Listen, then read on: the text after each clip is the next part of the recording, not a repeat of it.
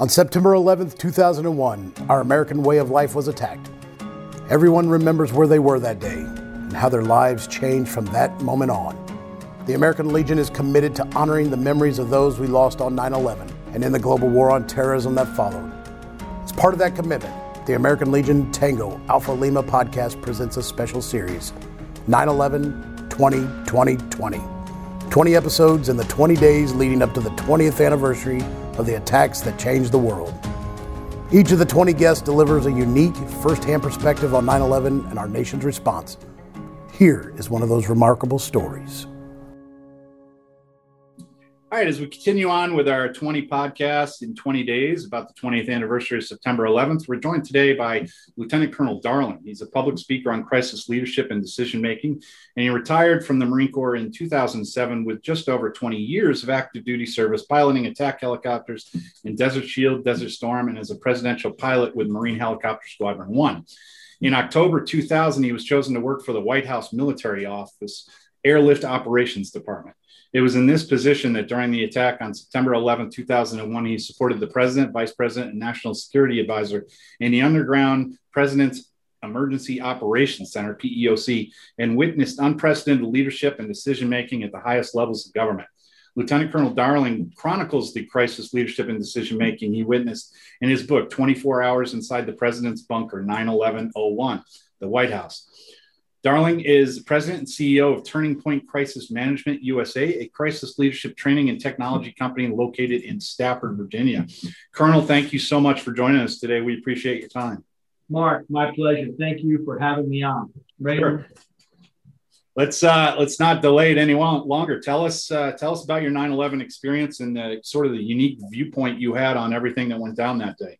Yes, as you read in my bio, I flew attack helicopters the Marine Corps. 1998, selected to fly with President for President Clinton with Marine Helicopter Squadron One, and then, like you said, in October of 2000, I was asked to go be part of the White House military office. Our job in airlift operations was to move presidential equipment in advance of our president worldwide.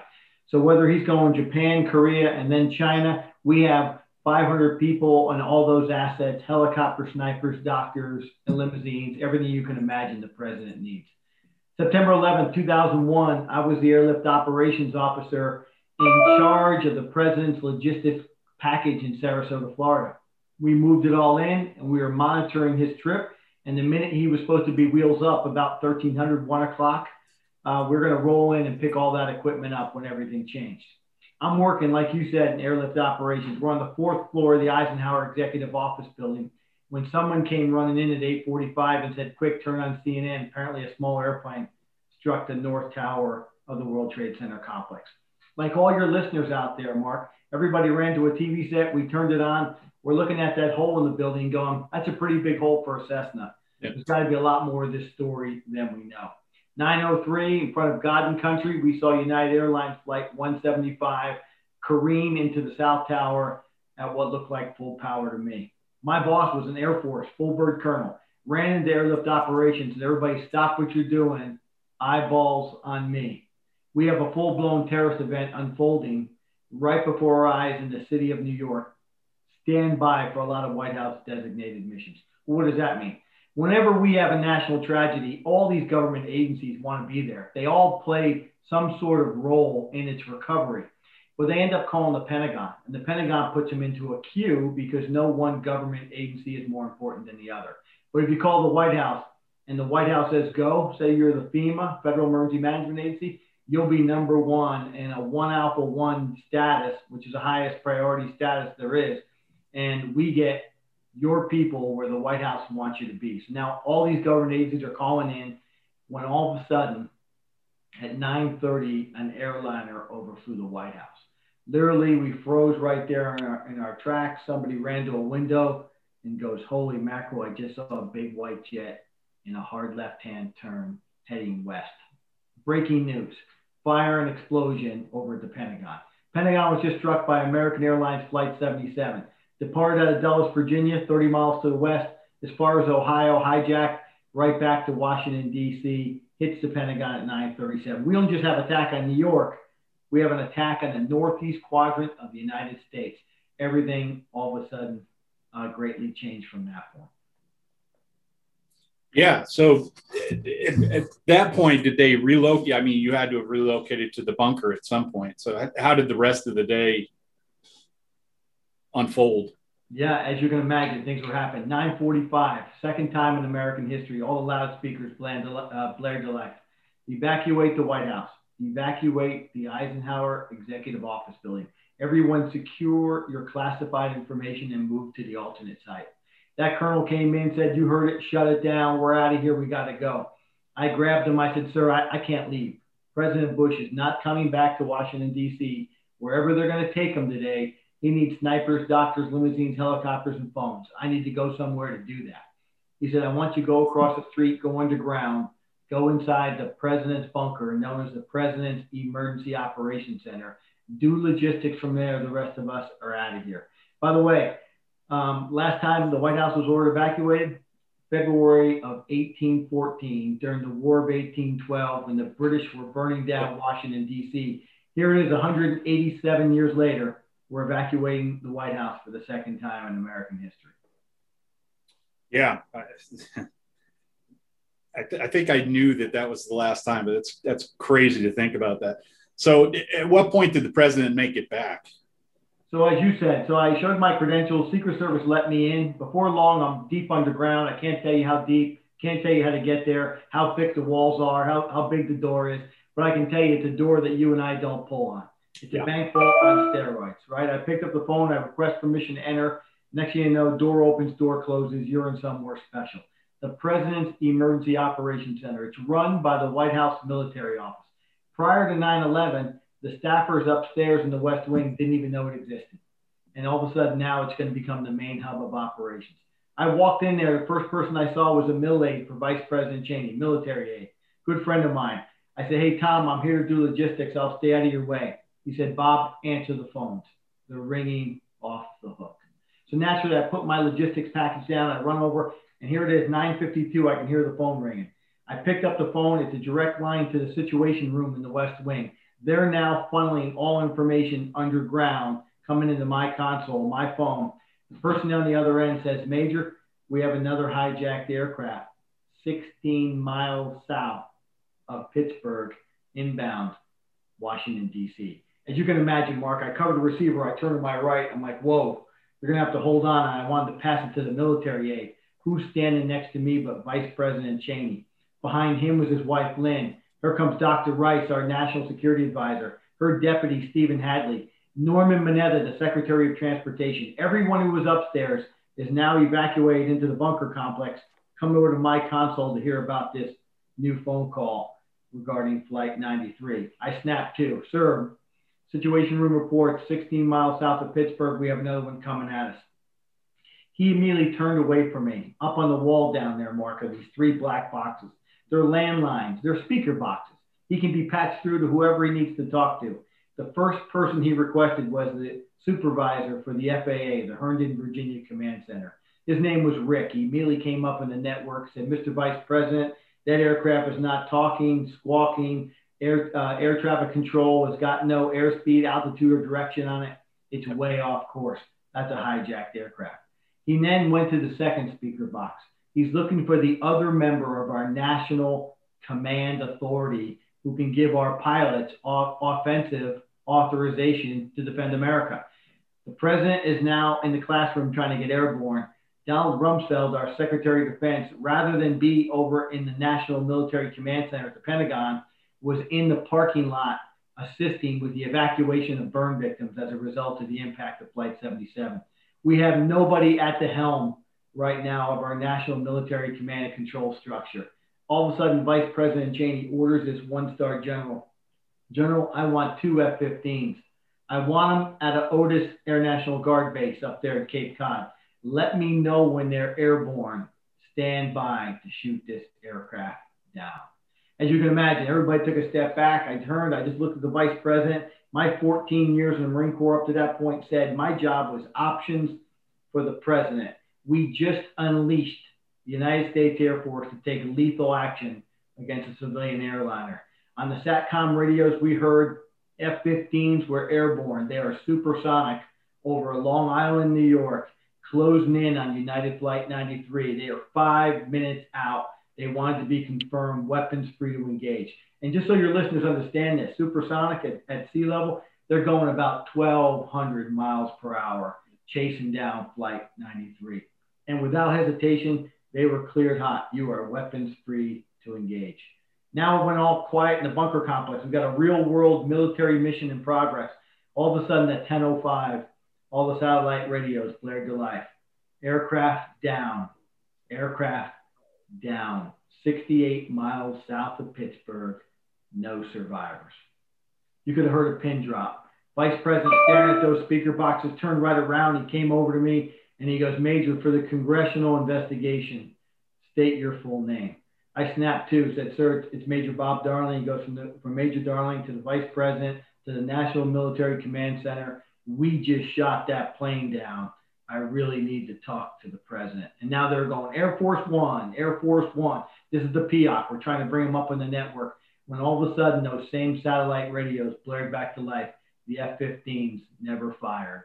The F-15s never fired. United Flight 93 was on the ground in Shanksville, Pennsylvania when they got there. Imagine this: 40 strangers boarded that aircraft in Newark, New Jersey, on their way out to San Francisco, California hearing from loved ones, three planes, three targets. We're not going to Cuba. We fight or we die. Tom Burnett, Todd Beamer, 38 others, we believe literally got through that cockpit, got hands on terrorists, but that plane ultimately rolled completely upside down and hit straight down at over 500 miles per hour in a field in Shanksville. How, how far out were our birds at the time?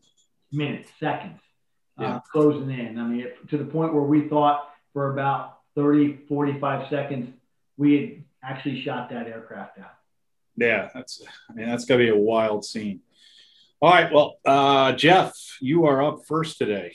Oh, I'm up first today. I didn't realize that. Uh, that's and I'm and I'm a little I'm a little discombobulated because this is a perspective that uh, we haven't obviously had before, and it we hear a lot about the military side of things. The the government side of things, you know, we only see in movies, the, like that that bunker and and things like that. Uh, and I don't. And it's weird. Your book, it's it's uh, 24 hours inside the president's bunker, and the, the only thing I saw was 24. And I I had these weird Jack Bauer moments of like everyone not knowing what's going on except what's in that bunker and you got all of you in that bunker i i'm just super curious because it's not like you're isolated but you're not isolated because all you're getting an overwhelming amount of information. So what was that work working environment like and and how do you get anything done? I mean it's it just sounds like constant chaos you know, Jeff, it was really uh, a surreal situation, right? But uh, someone who's a former military guy yourself, former Marine yourself, you can appreciate this. It was the one time I've ever seen in the White House where the military wasn't supporting the professional staffers. Instead, there were no professional staffers in the room. It was a complete military operation. Even Dr. Rice, our national security advisor, stood behind the military members doing their job at these consoles who are answering phones, taking notes, passing information up to the vice president as quickly as possible. The most vertical chain of command you can imagine went completely horizontal, where you could have been a private and you could have spoke to the vice president directly if you had something to say. Everyone just compartmentalized and just turned to on what their roles were, their responsibilities were. And it was a time where the staffers, very few were even allowed into the bunker complex because they didn't have a role to play. And then the second thing, the, the ones that got in there were just sitting back, staring, watching the militaries do, military members do what they're trained to do every single day. And that is focus on mission, operations, brevity, clarity, consistency, get information up the chain of command, uh, create courses of action for decision leaders as quickly as possible, and then turn to. There was no drama. There was just people doing their jobs to the best of their abilities. That was in those heightened tension, t- high tension moments. Which is, which is amazing in and of itself because with all of the training that you do, uh, I don't, I don't know if planes flying into buildings uh, was a scenario that you had prepared for. Like,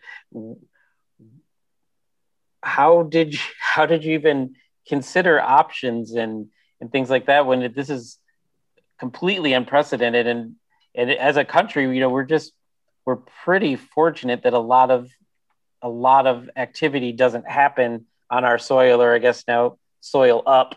Um, what prepared you guys to, to handle all of this? Yeah, you know? We don't pre- prepare necessarily for a specific event. You you prepare for a a wide array of events. And how do you do that? You, you get a command and control structure in place. You feed them some information, and and whether it's planes being you know going into buildings or you know a bomb going off downtown DC, it, it really doesn't matter. You you form that command and control structure. You raise situational awareness. You create courses of action. Ultimately, you make a decision, the best decision you can with the time that you have available, and then you start making another decision as more information comes in, and then, and then another decision. And then that OODA loop type scenario just keeps playing on top of itself until you start moving through the crisis, whatever it is. This crisis just happened to be terrorists flying planes in the buildings, but it very easily could have been a sarin gas attack on Manhattan, and it would have been the same type command and control structure, just doing the best they can with the information that was coming in. And and got with all of that information that you have, it's it's probably invaluable invaluable with the work that you're doing now. But I know Ashley's an avid reader, so I'm not gonna I'm gonna do her the favor of of not delving into the book and how your experience led to that. So go ahead. You're up. You're up, Ashley. So, sorry, I went to Jeff first. He happened to be on top of my screen today. There was no uh, malintent. So you're up. I'm totally fine with the choice made. Like, uh, you know, it was a command decision, Mark, and I appreciate you. right. Information's changing all the time here. So all the you know, time. All the time. Yep. Move and communicate. Um, so my question um, isn't necessarily about the book, but it may there may be a point in the book, I'm sure, that um, you talk a, about, you know, the relief, right? So you've got this command control set up, you've got chaos at the helm, you've got trying to make sense from all these directions, all this input. And I'm curious as to when you finally got to decompress, right? So, you know, the 25th hour, the 26th hour, how were you processing all of this information? And then inevitably, I, you know, you know, of course, leads you to, to write this down to share with others but in those moments where you finally had were relieved you know to take a break what was going through your mind? And um you know how were how were interactions with family and friends? So ashley i got to tell you it was an emotional roller coaster all day long. It wasn't like i was on for 24 hours and i took an hour off to breathe it, it, it really happened at some point around 11 o'clock. Dr. Rice came over to me and she goes, Major, would you mind if I borrowed your phone? I'm thinking the national security advisor is asking me if she could borrow my phone. And I'm like, yes, ma'am. And she picked up her, the phone and she called her family in Alabama and said, hey, I'm safe. I'm in the, the safest place imaginable. I'm just really busy, but tell everybody I'm fine. And soon as she hung up and walked away, I was like, hey, you know what? I better check in too. And I got a quick phone call out to my wife to say, You're not going to believe it. I'll tell you later. I'm good to go. Really, really busy. And she's like, You know, you do what you got to do. And then throughout the day, then I was good. You know, I got my uh, phone call out of the way. And then throughout the day, people were talking about information intelligence was coming in. This is Osama bin Laden. This is Al Qaeda. These are terrorists. They're on our soil. First time we got attacked on our soil since Pearl Harbor. You know, these, these conversations are percolating up.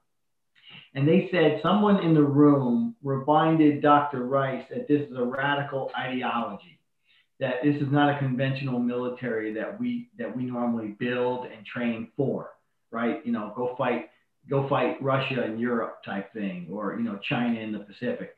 And they said this is going to take generations to win. You got old people who you're never going to change your mind that just have to, to die. You got other people you're just going to have to deal with on the battlefield. And you got the young people that you hope you can get in and re educate them to try to get them off the path of radicalization, if you will. And someone said we have to bring back the draft. Just like that, just threw it out there like it was something. And I remember feeling so terrible because I raised my right hand. I took an oath to defend the Constitution. I, am a volunteer military member. We have a million volunteers. And now, because we let this happen on our watch, they're going to bring back the draft. And my sons at the time were four and seven. Can't believe it. They're 27 and 24 right now, but they were four and seven. And I have to go home tomorrow to tell my wife that they're going to be drafted. They won't have the same choice that Jeff and I had when we decided to join the service and, and you know, and, and raise our right hand. It was really just, you know, a lot of highs and lows throughout the entire day. Thank God that didn't come to fruition, but that's the day was like just highs and lows. I, I can only imagine, but I it's not there's not many words. I mean, just uh, overwhelmed, overwhelmed. Well, let me share with you then, Ashley, and everybody else, for the podcast sake, some of the other major events that really happened that were just um, they altered my life. And and someone, and I think it was Mark who said, "Hey, and then why you got into your your current company of Turning Point Crisis Management." This event in 9/11 and seeing the the amazing resilience of the American people. It, it, was not a great moment for the U.S. military. It was a great moment for the American people. Strangers running back into buildings carrying complete other strangers downstairs, strangers fighting on airplanes, supporting each other at the Pentagon. You said, wow, the depth of our democracy and our patriotism and what we would do to save a complete stranger is incredible. That, you know, when called upon, we can all unite like that as a people and go do that. And now I'm, I'm on a personal mission, right, to bring that resilience to every company in America. Do you, do you have a plan? Do you practice a plan? Do you give roles and responsibilities to every employee? Do they know what they're going to do? Are they part of the solution or are you dismissing them? You know, we can go on and on. But throughout the day, the other thing that happened was we had an unidentified aircraft heading toward the Pentagon. Secret Service called downstairs and we have a bogey. When we don't know what it is, we call it a bogey. If we identify him as a bad guy, he's a bandit. If he's a friendly, he's a friendly. So now Secret Service is saying we got a bogey eight miles out inbound to the White House. I turned Mr. Vice President, we got a bogey seven miles out, low and fast, inbound to the White House. He's talking to the Pentagon. They're looking for a fighter with an AMRAAM, a radar guided missile or heat seeking missile to kill this bogey, to lock on and kill him. Find him, kill him. And meanwhile, you know, they're searching for the fighter jet we're going six, five, four, three. And he goes, stop counting. The Secret Service can't deal with it on the roof everyone stand by for impact. And I'm thinking, the United States just said, checkmate. The terrorists are going to strike the White House. There's literally thousands of people outside being pushed to the south or pushed away to the north. And all of a sudden, all the loudspeakers blared to life. It's not a bogey. It was an Army medevac helicopter heading with six doctors to get to the Pentagon to go save lives. They came out of Fort Belvoir to the south of Washington, D.C when they called Reagan National Airport for permission to enter the airspace, no one answered them back because they had evac- evacuated with the flyover of Flight 77. And now they got as low and as fast as they could fly. We picked them up and thought they were a bad guy, and we were within seconds, if you will, of shooting down a Army HH-60 helicopter carrying six doctors to go save lives. It would have just demoralized the day beyond what you know what was already going on. It was a near miss, but it worked out for us that day. It was really an, an incredible moment. Wow. So I will just, I just, I was gonna just interject real quick because I wanted to make sure that uh, the lieutenant colonel was aware that Mark and Ashley did also raise their hand, albeit for the army, but they did raise their right hand uh, almost the same as you and I. Well, because we joined the army, we actually knew our right from our left, so we were good to go. That's correct. that is correct. Uh, yeah. I stand corrected, Mark. I apologize. For that. Thank you for your incredible service. Absolutely. We call know, that port and starboard. I, I don't know. I don't know if it was incredible, but it was service either way. Uh, Colonel, where uh, where can they find your book, and where else can they uh, locate you? Well, you can find me at robertjdarling.com. I'm on my website. You, you know, if you need something, anytime you need anything from me, reach out. Uh, I'm available to you. They can buy the book off the website, or they can find it on Amazon.com. Two easy places to get it. Awesome. All right, Colonel. Thank you very much for joining us. Uh, Ashley, Jeff, always great to see you, of course, and everyone else. Uh, remember to subscribe to the Tango Alpha Lima podcast on Apple Podcasts, Spotify, YouTube, or wherever you listen to podcasts. While you're there, review and rate us. If you want to send us feedback, you can comment on YouTube or Facebook, or you can send us an email at tangoalphalima at legion.org. And we will be back with another 9 11 story tomorrow. So we will see you then, guys. Thank you very much. Colonel, thank you. Yeah, Semper Fi. We're out here.